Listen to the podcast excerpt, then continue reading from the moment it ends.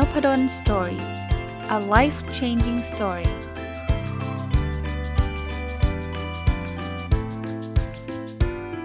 ดีครับยินดีต้อนรับ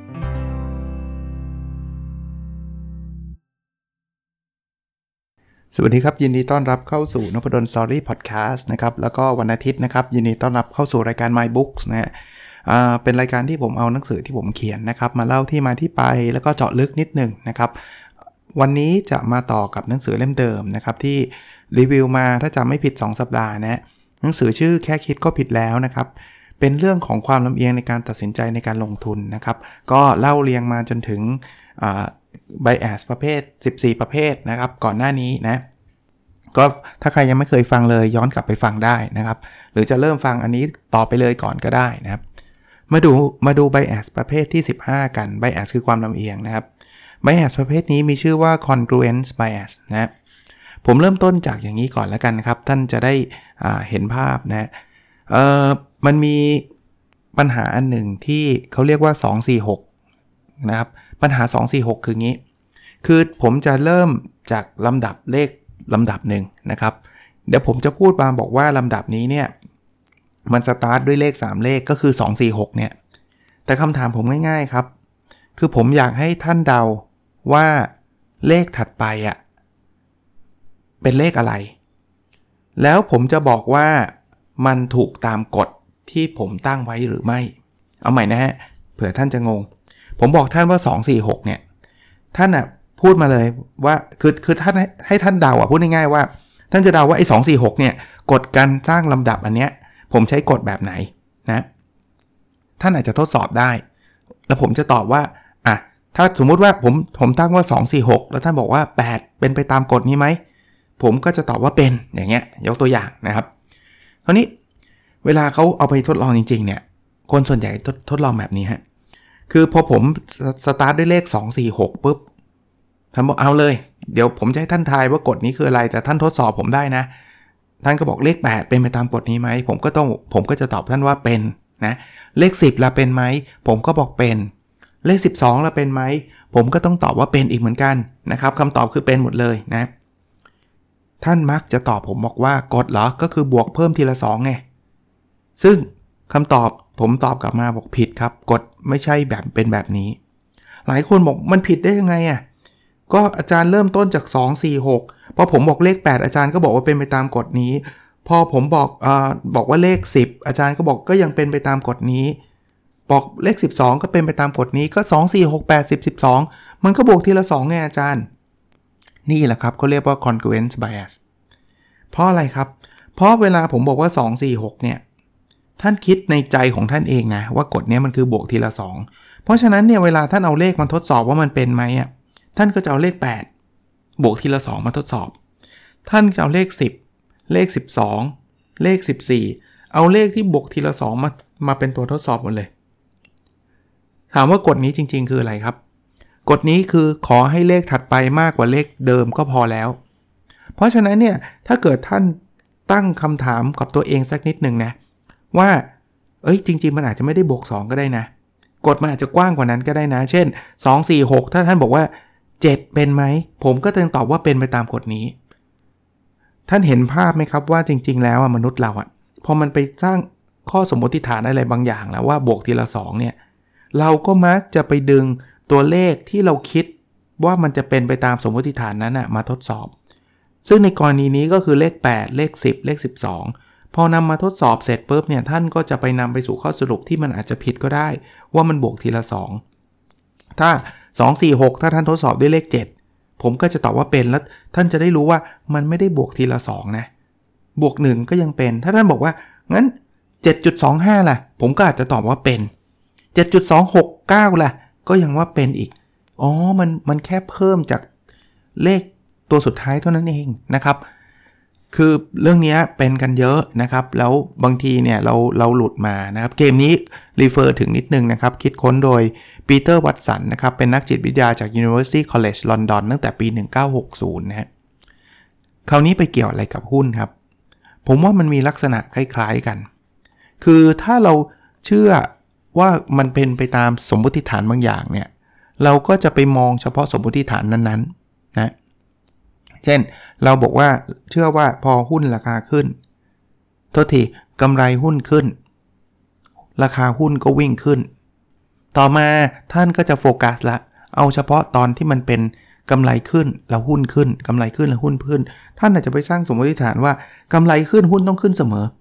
ซึ่งจริงไม่ใช่แต่ถามว่าทำไมท่านถึงไปตั้งกฎประเภทนี้ขึ้นมาเพราะว่ามันเกิด Congruence Bias คือท่านคิดว่าท่านไปตั้งสมมติฐานที่มันสอดคล้องกับความเชื่อทั้งเดิมท่านน่ะท่านก็เลยไปท่านไปหาหลักฐานที่มันสอดคล้องกับความเชื่อดั้งเดิมท่านนะครับก็ต้องระวังนะอันนี้คือ Congruence Bias นะครับอันถัดไปครับ Conjunction Fallacy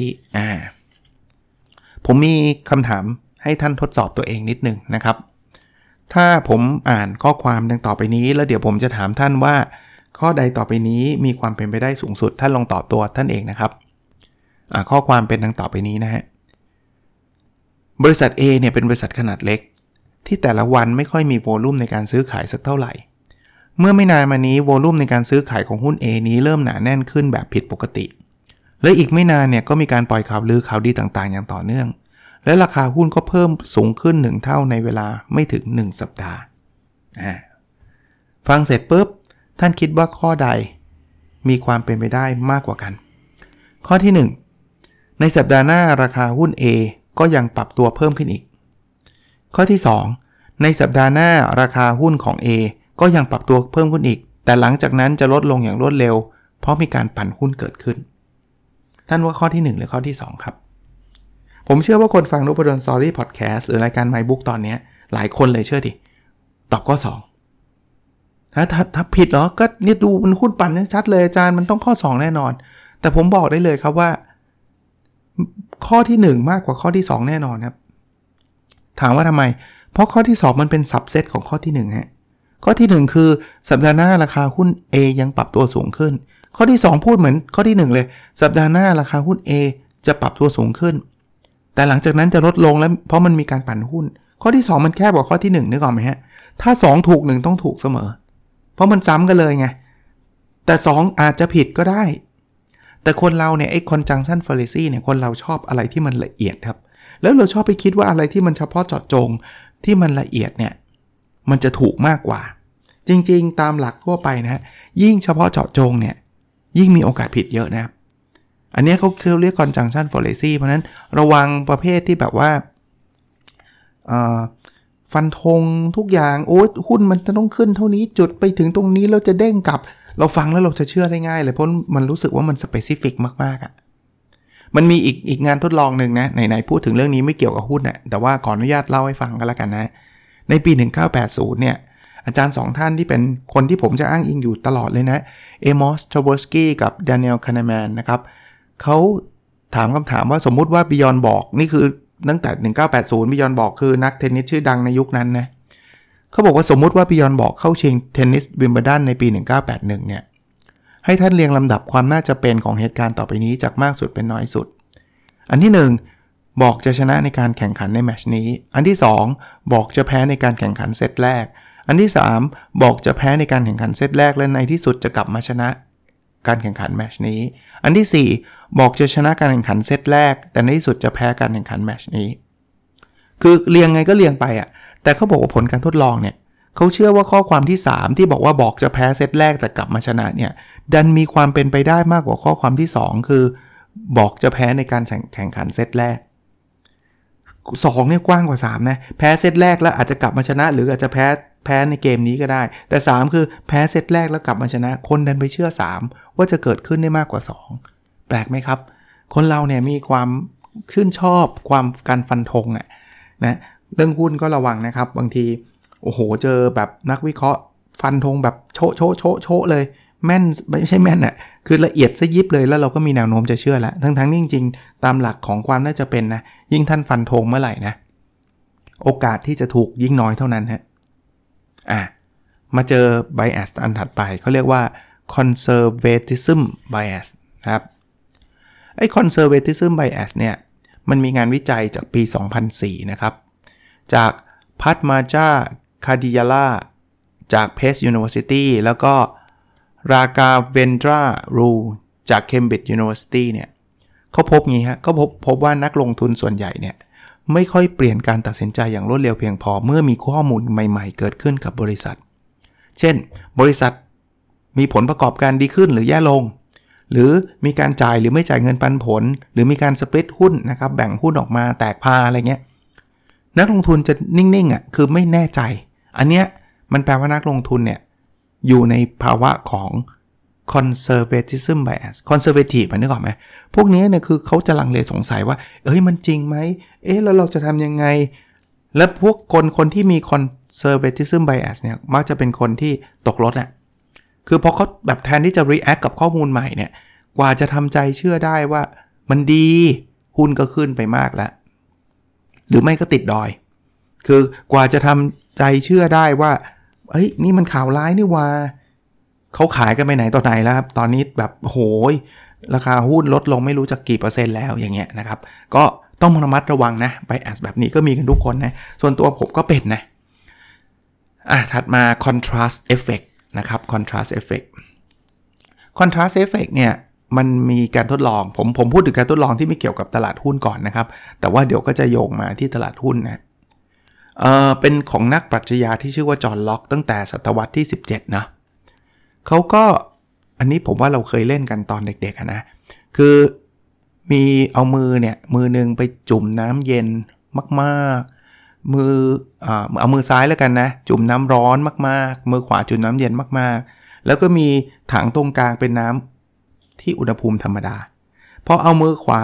กับมือซ้ายมาจุ่มถังกลางเนี่ยความรู้สึกของมือทั้ง2อันจะไม่เหมือนกันอะไรที่จุ่มน้ำร้อนมามากๆเนี่ยพอเจอน้ำธรรมดาจะรู้สึกว่าเย็น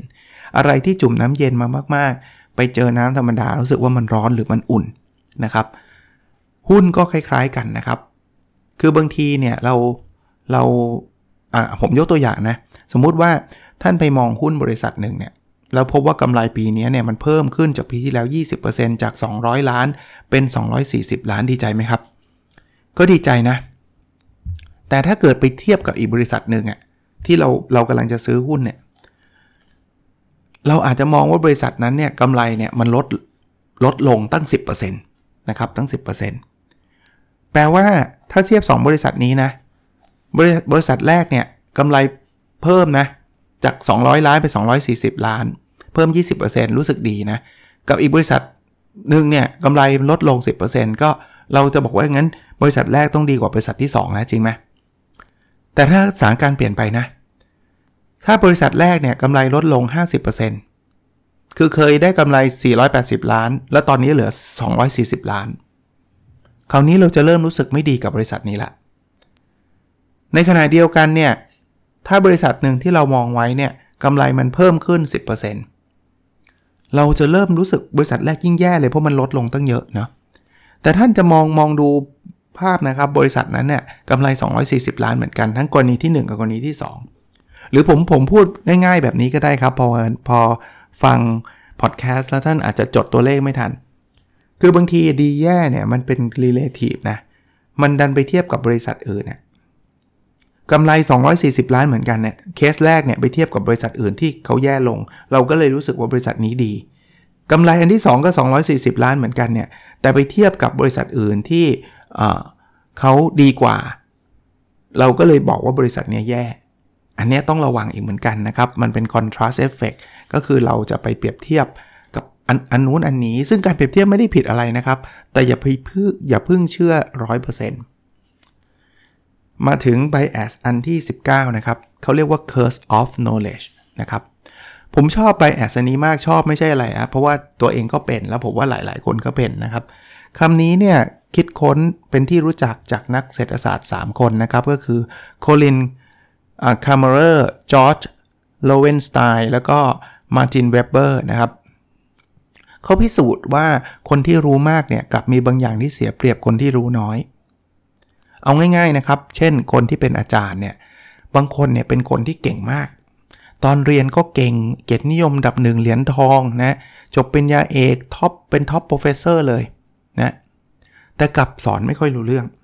เทียบกับอาจารย์ที่ตอนเรียนไม่ค่อยเก่งสักเท่าไหร่เนี่ยแต่ตอนสอนเนี่ยสอนได้ดีมากถามว่าทำไมคนที่เรียนเก่งๆแต่ไม่ได้ทุกคนนะพูดแบบนี้เดี๋ยวจะบางคนบอกอาจารย์ผมก็เรียนเก่งแต่ว่า สอนก็รู้เรื่องนะแต่มันมีเหตุผลครับว่าคนที่เรียนเก่งมากๆเขามี curse of knowledge curse มันแปลว่าคำสาปอะของ knowledge คือความรู้อะคือพอคนเรียนเก่งๆแล้วเนี่ยเขาจะนึกไม่ออกว่าเรื่องแค่นี้ทำไมต้องอธิบายเยอะแยะครับอธิบายแค่ประโยคเดียวมันควรจะเก็ทแล้วไงเพราะเขาเก็ทไงเพราะเขาเก่งมากไงดังนั้นเนี่ยเขาจะใช้ศัพท์ที่เขาคิดว่าคนอื่นรู้กันหมดอะแต่จริงๆเขาไม่รู้นะนี่คือ curse of knowledge นะครับเขาบอกว่าอยากจะรู้ว่า Curse of Knowledge เป็นยังไงนะให้เรานึกถึงเพลงง่ายๆสักเพลงหนึ่งแล้วเราก็เคาะโต๊ะสมมุติ Happy Birthday ใช่ไหม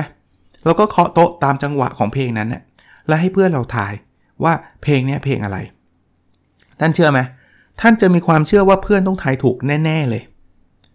คือท่านเคาะเนี่ยเพราะท่านทำเพลงอยู่ในใจไงมันง่ายมากมันหมูมากมันโคตรชัดเลยแต่ส่วนใหญ่นะคุณลองไปทำกับเพื่อนดูก็ได้นะครับเพื่อนจะตอบไม่ได้หรอกบอกไม่ได้ไงวะเพลงมันชัดๆเลยเพลงเนี้ยเพลงช้างก็ได้เพลงอะไรก็ได้ที่เบสิกพื้นฐานเนี่ยเฮ้ยมันต้องได้ดิปรากฏว่าเพื่อนไม่ได้ถามว่าทำไมไม่ได้เพราะว่าตัวเราอ่ะมันมี knowledge อยู่เราไม่ได้จินตนาการว่าเพื่อนไม่มี knowledge ตัวนี้เราก็เลยคิดว่ามันง่ายแล้วพอเรามี knowledge ว่ามันเป็นเพลงช้างแล้วเนี่ยเราจะลบ knowledge นี้ทิ้งไม่ได้นะเราจะมองในมุมเพื่อนไม่ออกเลยอ่ะเพราะเรามีคำว่าช้างอยู่ในหัวเลย Happy Birthday to you อยู่ในหัวเนี่ยนี่คือ curse of knowledge นะครับคราวนี้พูดมาทั้งหมดเนี่ยมันไปเกี่ยวอะไรกับหุ้นเนี่ยผมว่าบางทีต้องระวังนะครับคนที่เป็นกูรูคนที่เขาเป็นผู้มีความรู้มากๆท่านอาจจะมี curse of knowledge บางอย่างท่านอาจจะ assume ว่าทุกคนก็น่าจะรู้เรื่องนี้เพราะนั้นคำแนะนำของท่านไม่ใช่ว่าไม่มีประโยชน์แต่บางทีมันอาจจะเป็นคำแนะนำที่ท่านไม่ได้อธิบายเบื้องหลังเบื้องลึกอะไรเยอะแยะเพราะว่าท่านก็คิดว่าคนอื่นต้องเข้าใจกันอยู่แล้วแหละท่านพูดแค่นี้ก็น่าจะต้องเก็ทแต่บางทีตัวเราอ่ะไม่เก็ทแล้วเราก็ไปตีความนู่นนี่นั่นผิดบ้างก็มีแล้วผมไม่ได้โทษท่านที่เป็นกูรูนะท่านที่เป็นผู้เชี่ยวชาญนะไม่ได้โทษนะแต่ว่าต้องบอกว่าเราต้องระวังกันเองด้วยเพราะว่าท่านอาจจะ A level แล้วนึกออกไหมท่านไปอยู่อีกเลเวลหนึ่งแล้วเรามาเป็นแบบC level D level เงี้ยต้องระวังนะครับอีกเรื่องนึงคือ Decoy Effect นะครับ Decoy Effect คืออะไร Decoy เนี่ยมันแปลว่าตัวล่อนะตัวล่อคืออะไรผมเล่าเป็นสถานการณ์แล้วกันนะอันนี้อธิบายยากนิดนึงเอาเรื่องง่ายๆแล้วกันเวลาท่านไปซื้อของเนี่ยท่านเคยไหมที่เขามีสินค้าบางประเภทที่เขาตั้งเวลาที่มันแบบเวอร์วังอลังการมากคุณสมบัติไม่ได้ต่างจากอีกรุ่นหนึ่งสักเท่าไหร่แต่ราคามันเวอร์วังเลยสมมติซื้อโทรทัศน์แล้วกันนะโทรทัศน์รุ่น A กับรุ่น B เนี่ยไอ้รุ่น B เนี่ยมันเป็นรุ่นที่แบบคุณสมบัติระดับกลางๆราคาระดับกลางๆแต่รุ่น A เนี่ยคุณสมบัติก็คล้ายๆรุ่น B อ่ะดีกว่านิดนึงแต่ราคามากกว่า B เท่านึงอย่างเงี้ยทำไมเขาถึงตั้งราคาแบบนั้นเพราะการตั้งราคาแบบนั้นเนี่ยเขาไม่ได้ตั้งเพื่อขายรุ่นนั้นนะเขาตั้งเพื่อให้รุ่น B เนี่ยมันดูดีเนี่ยเขาเรียก Decoy นะครับเป็นตัวล่อคราวนี้เกี่ยวอะไรกับหุ้นผมอยากจะคือในหนังสือผมมาเขียนตัวอย่างเป็นตัวเลขเลยนะแต่ว่าเอาเป็นว่าเล่าให้ฟังว่าบางทีเนี่ยมันอาจจะไม่ได้มีการตั้งราคาหุ้นเป็นแบบตัวล่อแบบนี้แต่ว่าเราอาจจะหลงเข้าไปเองคือเวลาเราเปรียบเทียบหุ้นเนี่ยเราก็เปรียบเทียบจากหลากหลายอินดิเคเตอร์ใช่ไหม P/B ratio ปันผลอะไรก็แล้วแต่ระวังว่าบางทีหุ้นที่ท่านจะซื้อเนี่ยมันดูดีเพราะว่าท่านดันบังเอิญไปเปรียบเทียบกับหุ้นบางตัวที่มันแย่กว่าไอ้ตัวนี้มากๆคือความซวยแล้วกันเอางี้แล้วกันคือไปหยิบหุ้นอีกตัวหนึ่งมาเทียบแล้วไอ้หุ้นตัวนี้มันแย่กว่านี้มากๆแต่ราคามันใกล้เคียงกันเลยท่านก็เลยบอกโอ้โหงั้นหุ้นตัวนี้คุ้มจริงๆมันอาจจะแย่รองลงมาก็ได้นะเพราะฉะนั้นเวลาเปรียบเทียบหุ้นผมยกตัวอย่างแบบนี้ก็แล้วกันนะครับท่านอาจจะไม่ได้เปรียบกับตัวเดียวนะท่านอาจจะเปรียบกับหลายๆตัวด้วยนะครับลองดูดีๆนะครับไอ้ Decoy Effect โดยบังเอิญแบบนี้มันก็อาจจะลดลงไปนะครับอันนี้อาจจะไม่ได้เป็นหุ้นซะทีเดียวนะแต่ว่ามันมีงานทดลองที่มันน่าสนใจเขาเรียกว่า Denomination Effect Denomination Effect เนี่ยมาจากนักวิจัย2ท่านนะครับชื่อปริยารากูเบอร์กับจอยดีฟซีวัสสตาร์วานะ เขาเขียนงานวิจัยชื่อนี้เลย Denomination effect ในปี 2009 ใน Journal of Consumer Research เขามีการทดลองแบบนี้ครับเขาบอกว่าถ้าเขาให้เงินนักศึกษาในมหาวิทยาลัยนะกลุ่มแรกเนี่ยเอาธนบัตร$1ไป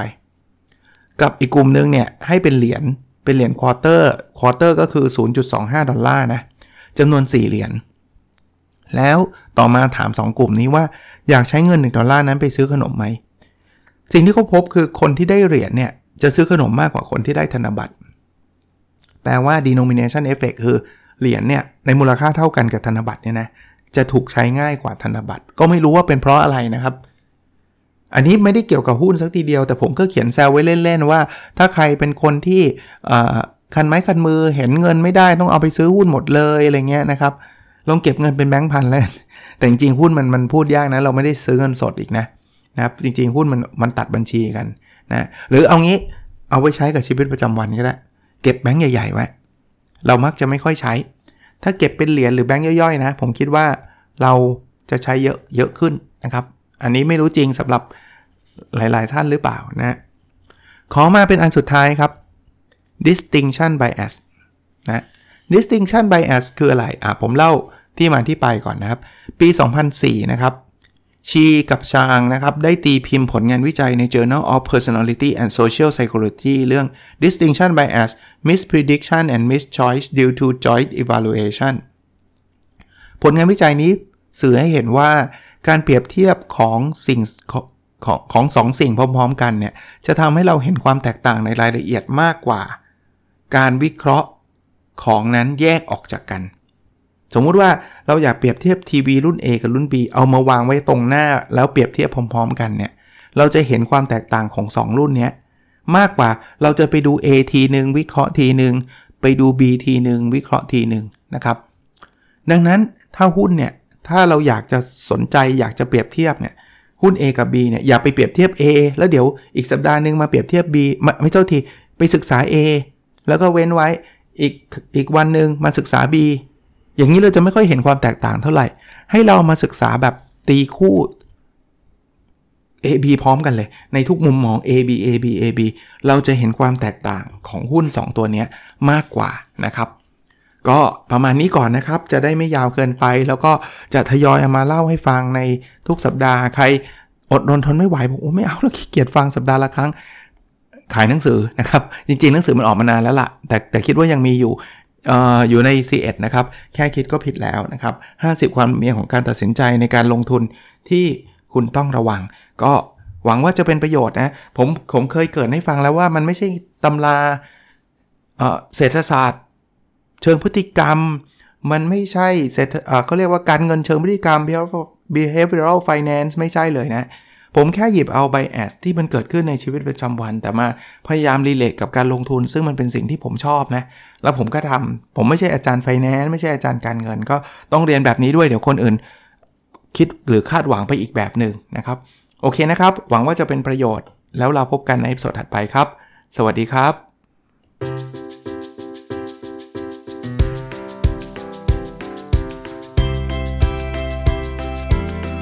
ครับ Nopadon Story A life-changing story.